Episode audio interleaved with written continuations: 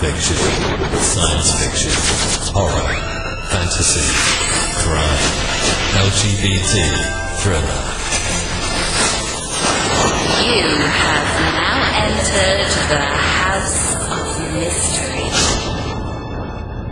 with your hosts, Eric Shapiro, David North Martino, John Copenhaver, and Al Warren. Heard on KCBW 106.5 FM Los Angeles 102.3 FM Riverside. and 1050 AM Palm Springs. Welcome back into the House of Mystery. I'm Al Warren, Mr. Dollar Store Dave. It's back to Dollar Store Dave. Dollar Store Dave. Well, because we're approaching the weekend, Yeah. you know. Well, there won't be more DVDs and Blu-rays at the dollar store for like three months. How come? They only get them like every three months. I don't know. Oh, off the back of a truck or something. Yeah. Some, Yeah, exactly. so they do it some illegal way, probably, Yeah. you know. Uh, you know so, anyway. So, okay, listen. Did you get your Stevie Nicks Barbie doll? I did not. You didn't. No. I thought you'd be waiting. should. What were you doing? You just, uh, Yeah, I need a Stevie Nicks Barbie doll. Yeah, I, I Yeah. kind of see you and the doll or in the cat kind of doing that sort of, you know, stand, uh, Yeah. stand up with the, yeah. and Cardi B still has ghost issues. So, uh, or do I have to send you over there to help her with Yes. the ghosts? Yeah, You know, I can do that. You can get rid of the ghosts, and I can get rid of all the ghosts. yeah, you can tell her everyone's Yeah. got to clear the house, leave, That's right. and then you can eat everything in her fridge. And Does she have ice cream? yes, uh, you know it. Come on, have you Yeah, seen we're just talking girl? about ice cream and She's had hungry. lots. She has lots of ice cream and fri- fine whiskey. You know, Ooh, you, yeah, you'll be all set. You'll I'm all set. Yeah, It's going to take a few weeks, yeah, it's gonna be a couple of months to clear the house. Yeah, you tell her that. Just think about it. You have a good old time. Now, what do we got up today? Now we've got an author, and well, he's a lot of things. So uh, his book, "Light Come Out of the Closet: Memoir of a Gay Soul." So, Dr. Roger Leslie, thank you for being here. Hi, Al. I'm glad to be here. So where did it all start for you? Sit down. Let's talk. um, this this is a very personal book for you, obviously, and you expose a lot about yourself and growing up and things. I'll just say it at the moment. What what what possessed you? Good word to do that. Great question. So, for most of my adult life, this stage of my life that I write about in this book was very painful. And so I tended not to think about it much. And I reached a point where I wanted to discern was there something in that stage of my life that somehow helped me build a foundation to become who I was? So rather than just remembering this as a sad, difficult stage in my life, I wanted to see was there something in the religion of my youth and the messages they get, that I got in childhood and during my teen years that actually helped build my character to give me the strength to break past them and find my own unique path in life and then find a way to encourage other people to find theirs as well. So I went in this into the writing the first draft not so much to figure out what message I could share, but more what foundational blessings were there in that painful stage of my life that would enable me to take off from where I was and grow to what I became. Well, before we get into any of the details, you know, so when you're sitting there and you have the initial idea of what you're going you're going to write, and you and you start and you put it down in on paper the first time. Now that it's published and out there, did it turn out how you saw it when you started it? When I teach writing classes and when I teach the concept of exploring that first draft, I tell aspiring writers and seasoned writers in that first draft, you need to bare your soul. The truth of what is in there for you as the author and for the readers is in those scenes where you think it's too painful, it's too close, it's too personal to share. And then I tell them, you know, that first draft is just for you. After you finish your first draft, set it aside for a while and then reread it. And if anything in there it just hits too close to home for you to want to share with an audience, even your editor, I say take it out and then give the manuscript to your editor. And if they say, well, you know, it just doesn't feel powerful enough, you know, you probably needed those scenes in there. So I went into this process deciding I was just going to bare my soul. And when it came to publishing the book, I ended up leaving everything in. I just thought this is my journey. This is what I learned. And it's usually from the painful experiences and the mistakes that we make that we, that I think we learn the most. So I just dove right in and left it all in up through the final draft. It's a pretty judgmental world today, like, um, especially, well, I think it's more so, um, direct because we have social media and there's so many ways people can, can get a hold of you, so to speak, and, and write reviews and write things and say things and stuff with online presence. Um, so does that sort of make you feel a little vulnerable in a sense that you kind of here you lay out some of who you are and some of your truth and secrets and feelings. And with today's world, you can get slaughtered if the right people come along and say the things. You know what I'm saying? Yes. Does that kind of put you on kind of a, did it, did it scare you when you were doing it or put you kind of on edge? No, because I believe that in order for this world to keep functioning, there have to be more good hearted people than there are mean people. And so I held on to the idea that this book was meant for specific people. And once the book was out, those people who needed the message, who needed the confirmation that who they were was exactly who they were meant to be, would find it. And the people who encouraged those people would find it as well. I knew there would be detractors. That's just the way it goes. You know, it's always been the case. That happens often. Like when I'm given a, an opportunity to speak at certain schools, you know, there'll, you know, I'll be signed up and then some parent will say, oh, this guy's gay. And then they take me off the list. That's happened my whole career. So it doesn't surprise me, but I realize that I have something to share that can be helpful and nurturing in my writing and in my speaking. And I like to hold on to the idea that the people who need it will find it when it, when they come across it. Were you surprised by what you found, uh, by what you remembered going going through this process of writing the book? I was surprised that some people that I thought were minor characters in my social and emotional development growing up actually played a more significant part. Uh, there's one scene, one of the most famous scenes in the in the book is where my aunt, who uh, had gone through a traumatic experience and converted to another religion and became very, very enthusiastic and uh, demonstrative in her faith. Took me to, took my sister and me to her church to try to get us saved. That is an indelible memory that turned out to be one of the most powerful chapters in the book. But when I wrote the book, I had to preface that scene with other experiences I had with my Aunt Diane.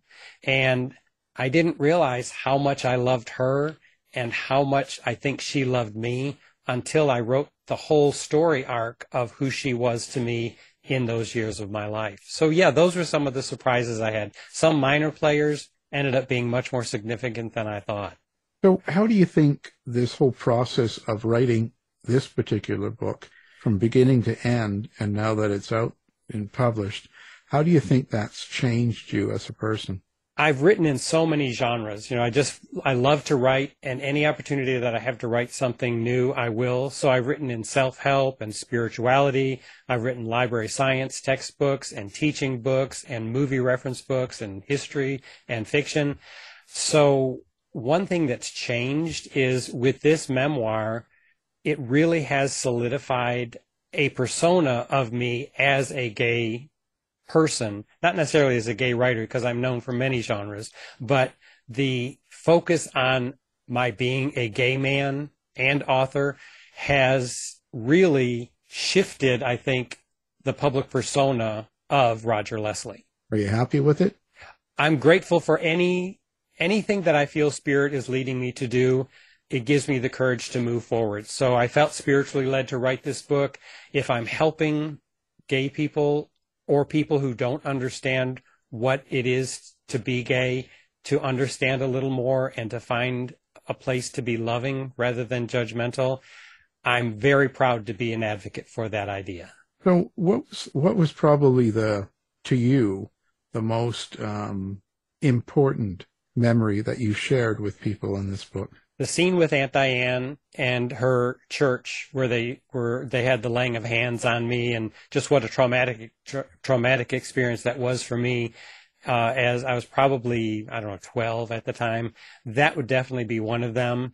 Um, but tracing my understanding of the messages that I was getting from my family, from my society, and from my religion, putting it all together in one book and seeing it cumulatively helped me understand why it was such a devastating had such a devastating impact on me. So, so, so, what's your hope that people um, get from this book when they read it? Someone sits down, reads it at the end of it. What is it you want them to take away? My mission in life is to inspire people to live the life they dream and to empower them to follow their own unique spiritual path. So whether they see this in the context of a story of coming out and being gay and coming to terms with who a person is through his sexuality, or whether they see the more general theme of self acceptance, that's what I want. I want people to live the life they dream, and I want them to have the courage to follow their own unique spiritual path. Do you think it's it, it's is it easy to self accept yourself as a gay man in a religion? I think it can be.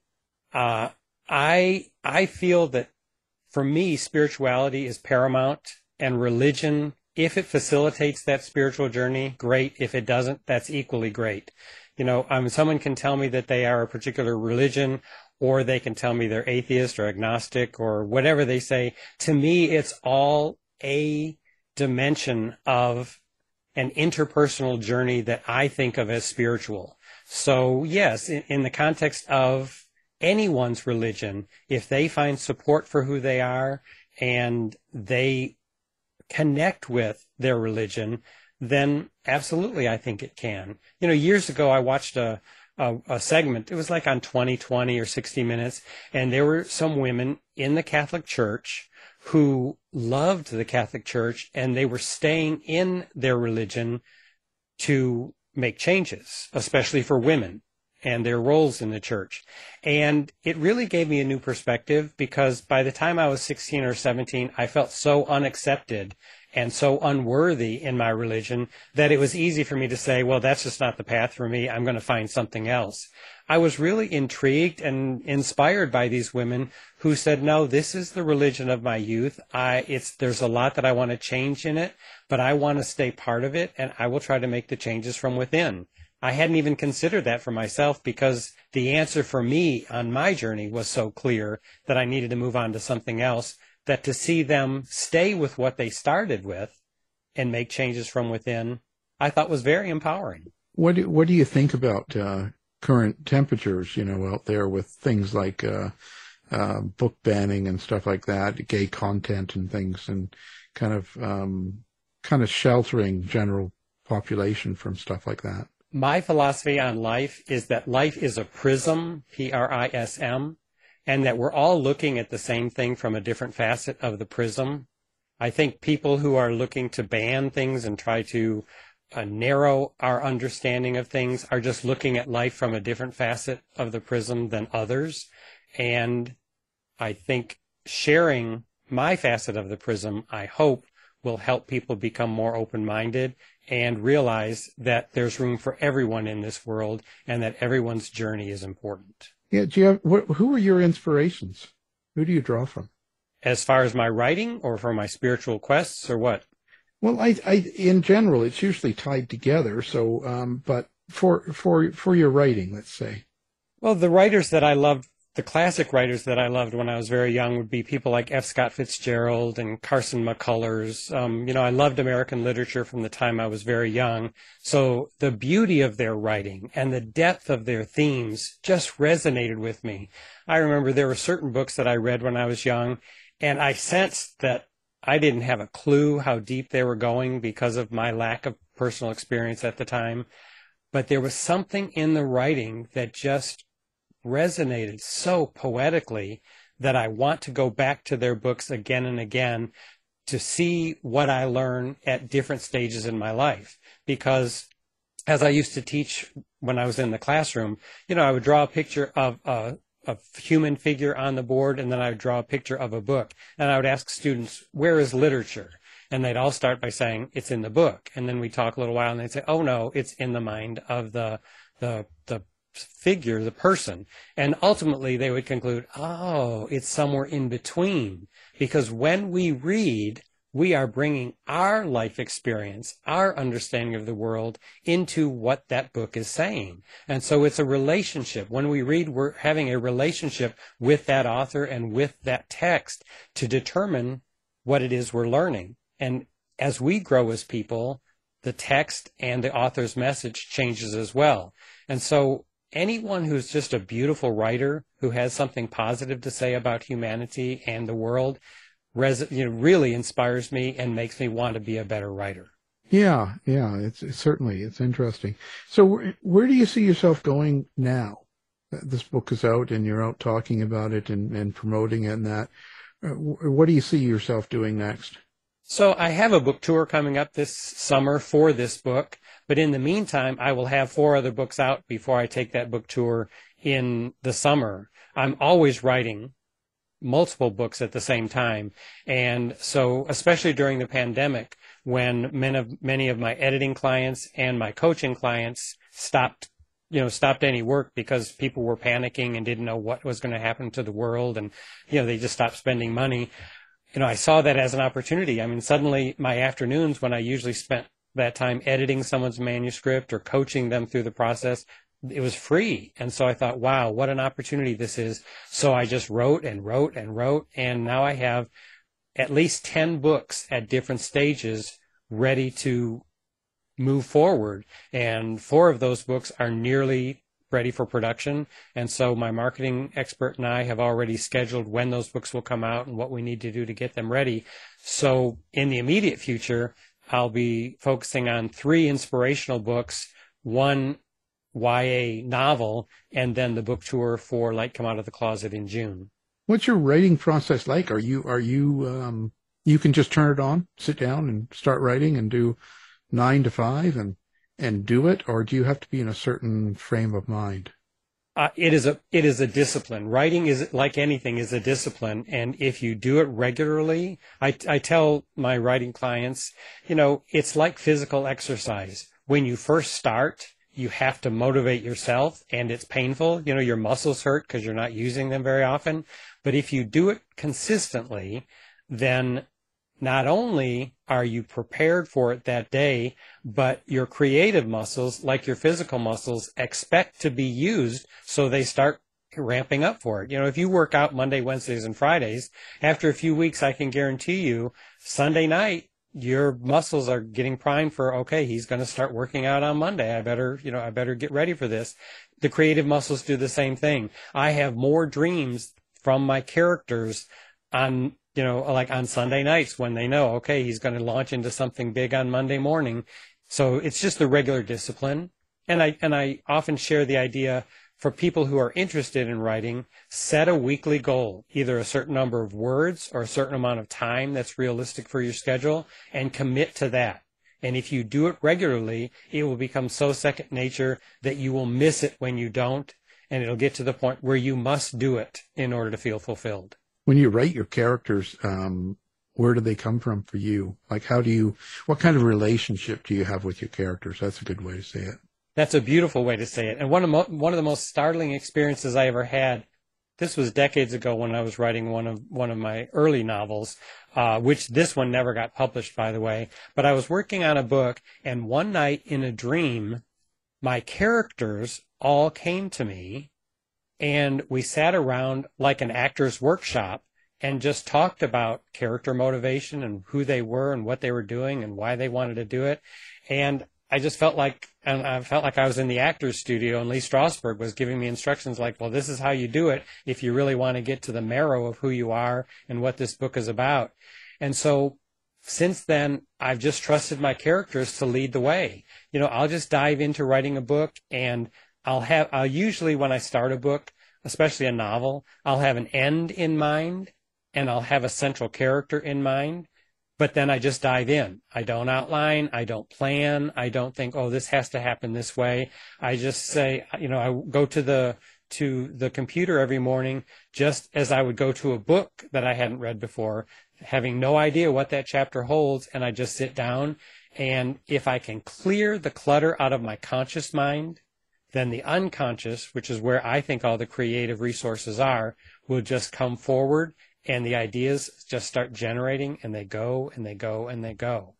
Now, ultimately, what I find is when I finish my first draft, it's usually twice as long as the final draft needs to be. So my job in the revision stages is to cull out everything that doesn't fit into a streamlined plot and doesn't fit the exact theme and just pare it down and pare it down and tighten the language and make it more fluid and make it more poetic. Um, but part of the fun of the process is just starting that first draft, not knowing where it's going to take me. Well, do your characters ever surprise you while you're writing um, a novel or any type of fiction piece? Do they do they pull the um, the plot off the rails and make it hard for you to get back, or do you find that you're you're more in control of of what the characters are doing? Thanks, Dave. I'm glad you asked. Uh, absolutely not. My characters are in complete control. I remember when I was writing my novel Drowning in Secret. I had a specific minor character in mind who was supposed to be a foil to one of the main characters. I just wanted to introduce him to make clear what the strengths and weaknesses of this one main character were. And then I didn't need him anymore. So I was planning to get rid of him. He just kept coming back in that first draft. I'd be writing and then he'd be back in another scene. And I was just thinking, I don't need you. Go away it got to the point where because the book was drowning in secret, I thought, okay, I'm going to show this guy. I literally tried to drown him in the novel. In the middle of the novel, there's this drowning scene. And I thought, okay, I went to bed that night thinking, okay, he's done. I got rid of him. He's dead. Lo and behold, if the next time I didn't go to the, to the, to the computer to write, the first scene he's getting revived at the at the side of the pool. And I was just thinking, what in the world is this guy doing? I didn't understand at all. This was years ago, so I didn't really understand the creative process as well. Well, it turns out at the end of the novel, there's a minor character who reveals the theme of the whole book, and it was that character. And once I wrote it, it made perfect sense. The four main characters in the the novel are drowning in their own secrets. They can't see clearly what the reader is starting to see, but another minor character can, and he was the one who did it. I had no idea why he kept showing up in the novel until I got to the end and he expressed the theme of the whole of the whole plot. So, do they let you drive when you have all these voices running through your mind telling you what to do?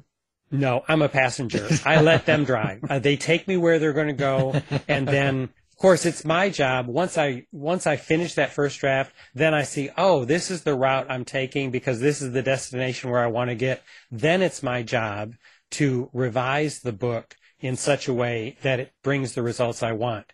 In my estimation, that first draft is a very right brain, creative, free flowing, wherever it goes, it's just going to go.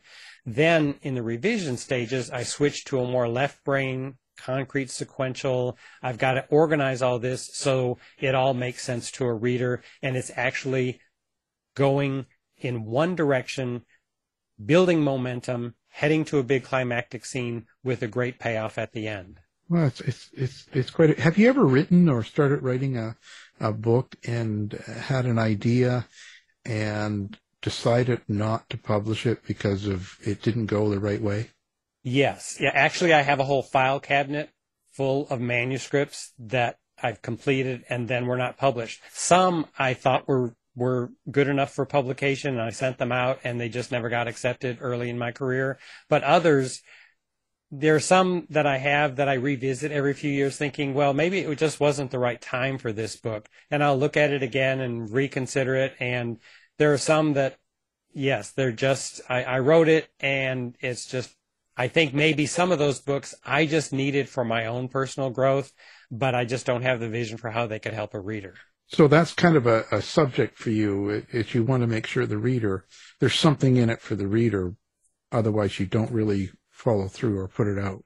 Yes, yes. When I teach writing, the two most important elements that a writer has to have in mind is what is my purpose and who is my reader. If you get really clear on the exact purpose you have for a book and the precise reader, then the writing gets so much easier because I tell them, you know, imagine yourself sitting across from that ideal reader and you're just sitting having a conversation and you're going to tell them a story. If you have a very precise reader in mind, not even a whole demographic, just an individual who represents your target audience, imagine yourself sitting down and telling them your story. You know, if there's someone who know you well, then of course there are certain details you don't have to share. But if you're if the person who's your ideal reader is, you know, a, a, stranger with no background on your subject area, then of course you know you're going to have to share certain information that wouldn't be obvious to them. If you're writing a business book to colleagues, they're going to know the lexicon of that business. You don't have to explain it. If you're writing that same book to people going into the industry, then there's certain terminology you're going to have to explain because it isn't second nature until you get into some professions what the language of that profession is. So when you start a book, do you always start with a character or characters and then put them in a scenario or do you have the kind of the story idea and then you find or create the characters?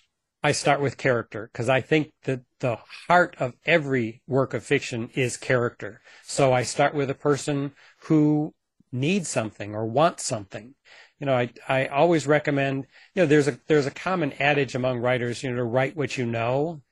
My feeling is if you write what you know, the writing comes across as a bit didactic and it isn't that fun to write because you already know it. So I recommend to writers, write what you want to know. If there's something you're struggling with morally, ethically, personally, and you don't have an answer yet, write about that. And you'll find out what that is through the journey that you take. Because readers don't want the lesson, they want to follow the journey. If they can follow a writer's journey, they'll glean the lesson for themselves. And every lesson might be different for every different reader. So do you use people you know in your books as characters or, or inspired by people you know? Yes, yes. Of course, you know, one of the challenges with, with this memoir that I just came out with is that all these people are actual characters from my life. And, you know, I have a rule that I only say positive and encouraging things. So if, and of course, if you only have kind, nice, positive, encouraging characters, you don't have any conflict, so you don't really have a book. So I had to find a way to incorporate some of the difficult characters in my book and make them fully fleshed out enough so that I hope they come out as multidimensional people, not as stereotypic or narrow antagonists. So yes, I, I draw directly from people, you know, and very often with a character, it's usually a composite of several people. Like it might be the personality of someone I knew in high school, but then she'll look like one of my aunts that I grew up around, and she might have some quirky idiosyncrasy that I knew from, you know, some other relative I had. So a character becomes a composite of real traits of people I know. That's what people relate to. They want to see characters who seem real, not someone, unless you're writing fantasy, uh, you know, they, they want to see people who feel authentic and have a combination of traits that make them unique. And so that's how I do it. I just combine what I know from several different people and that composite becomes the character. Any names you want to give us? Phone numbers, you know, we can get them on here and talk about it, you know. well, Just, you know, one thing that I, that is interesting uh, that I learned from writing this book is some of the people that I wrote about in Light Come Out of the Closet have reached out to me after they've read the book. And I think it's fascinating because they remember the same instances, but slightly differently like my friend Bev Jones, I talk about, I, I, I took her to my senior prom and she worked at the ice cream parlor next to the grocery store where I worked. And I talk about this scene where, you know, they were just fun loving and much more, uh, they were they were much more fluid in their personalities than I was at that time. I was very introverted and afraid afraid of world fight figuring me out. And so I remembered that they did something out of the ordinary with one of the employees. And when Bev called me, she said, well, you know, I don't remember him doing that. We did it with this other person, but not that guy. And so it's like, wow, memory's interesting. I thought I was so clear on who did it, but it was, it was the right story. But from my perspective, I may have not had the detail exactly right. But what can you do? That's the memory I had from 40 years ago. Yeah, strange how we remember things. So, um, do you have any difficulty writing the evil characters or bad people in your book? The challenge was to be diplomatic and figure out what did I learn from them? How did they benefit my life? Especially because as a kid, if I was hurt by somebody, I've carried that hurt all these years and I had to think, okay, I've got to move beyond that and figure out if I'm going to share a detail about this particular person, I need to share it in such a way that I show the value they brought to my life, not just the pain. And sometimes the value is the pain, you know, because they hurt me or because I was hurt by something they said or did, it forced me to face something or grow in a way that I might not otherwise have. But yes, that, that's difficult to revisit the people that for many years have, you know, I've kind of pushed to the back of my mind because my association with them was negative or painful. And, how do you write your locations? Are your locations like a character as well? Do you treat them that way? Yes, uh, because it sets the tone for the story, especially in a novel. Uh, the setting is so important because, you know, setting is not just place and time, but it is also the atmosphere of what's going on at the time.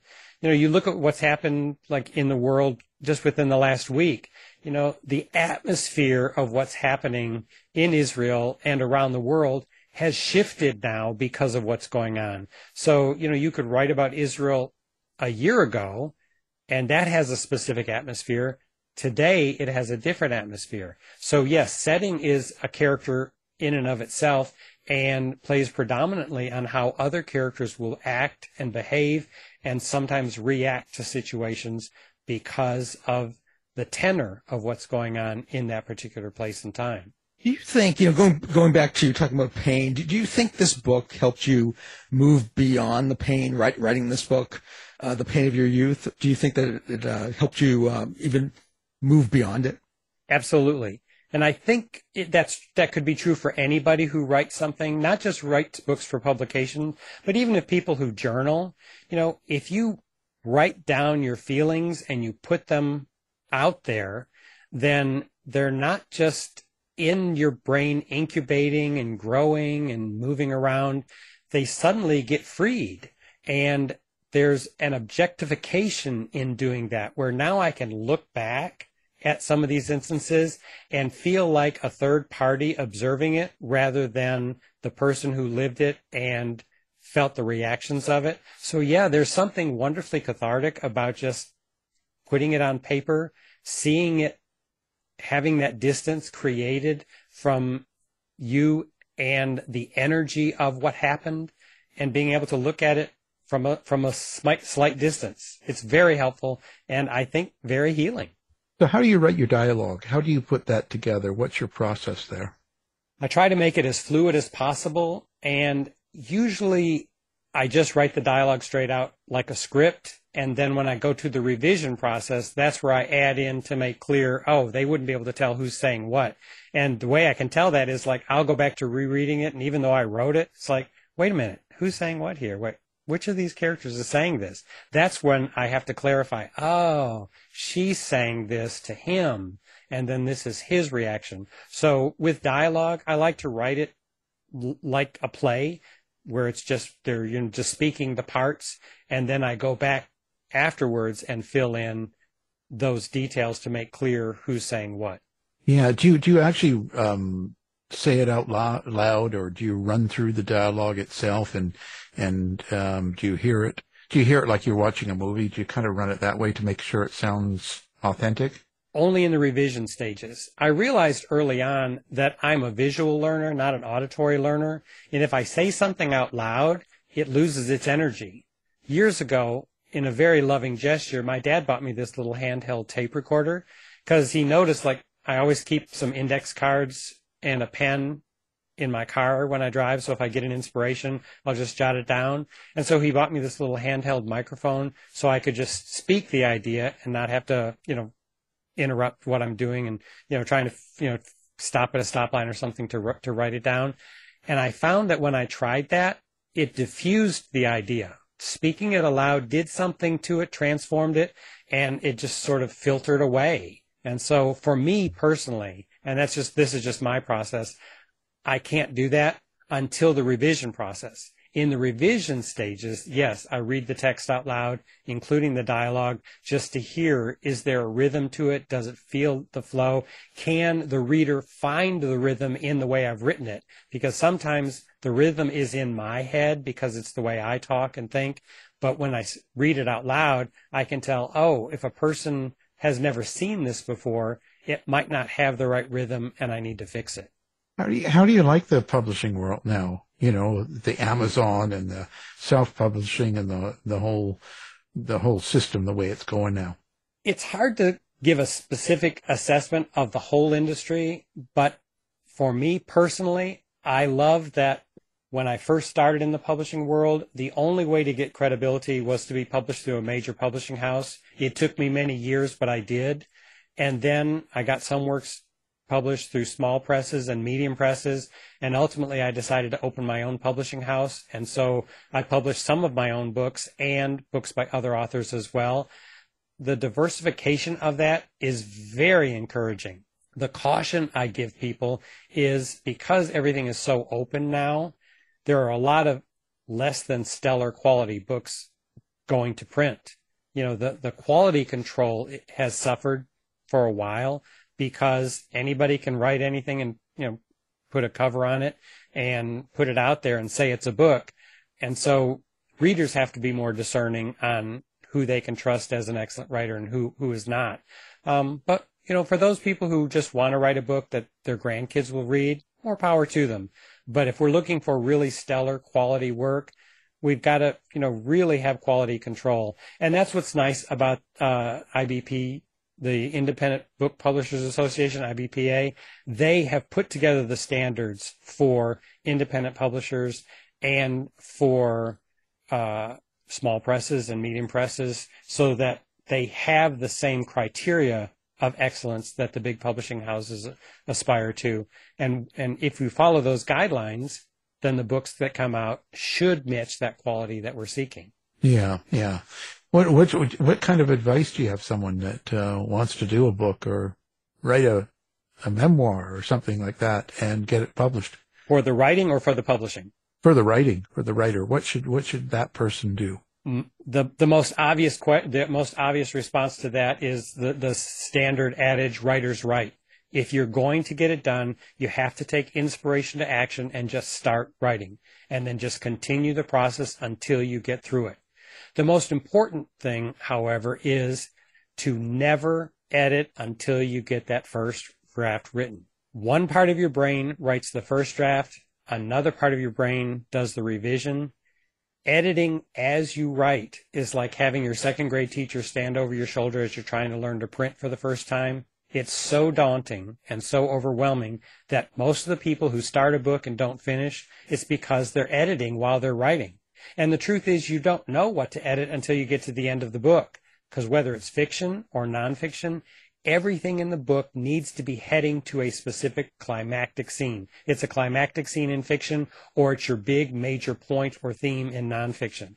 And until you get there in your first draft, you really don't know what needs to be revised because everything leading to that point has to be a direct course that builds momentum, builds credibility and strengthens the writing as you go along. So my advice would be if you want to start a book, write the first draft, begin it, and don't do any revising or editing until you get to the end of that first draft. And then go back and start revising and editing. Okay, so Roger, where where do you like people to interact with you, readers, fans? Um, do you have social media? You have a website? Uh, talk about where they locate you. So I do have a website. It is simply rogerleslie.com. Uh, I'm easy to find. If you just type in my name, Roger Leslie, online, all sorts of resources will show up because I, I do interviews like this all the time.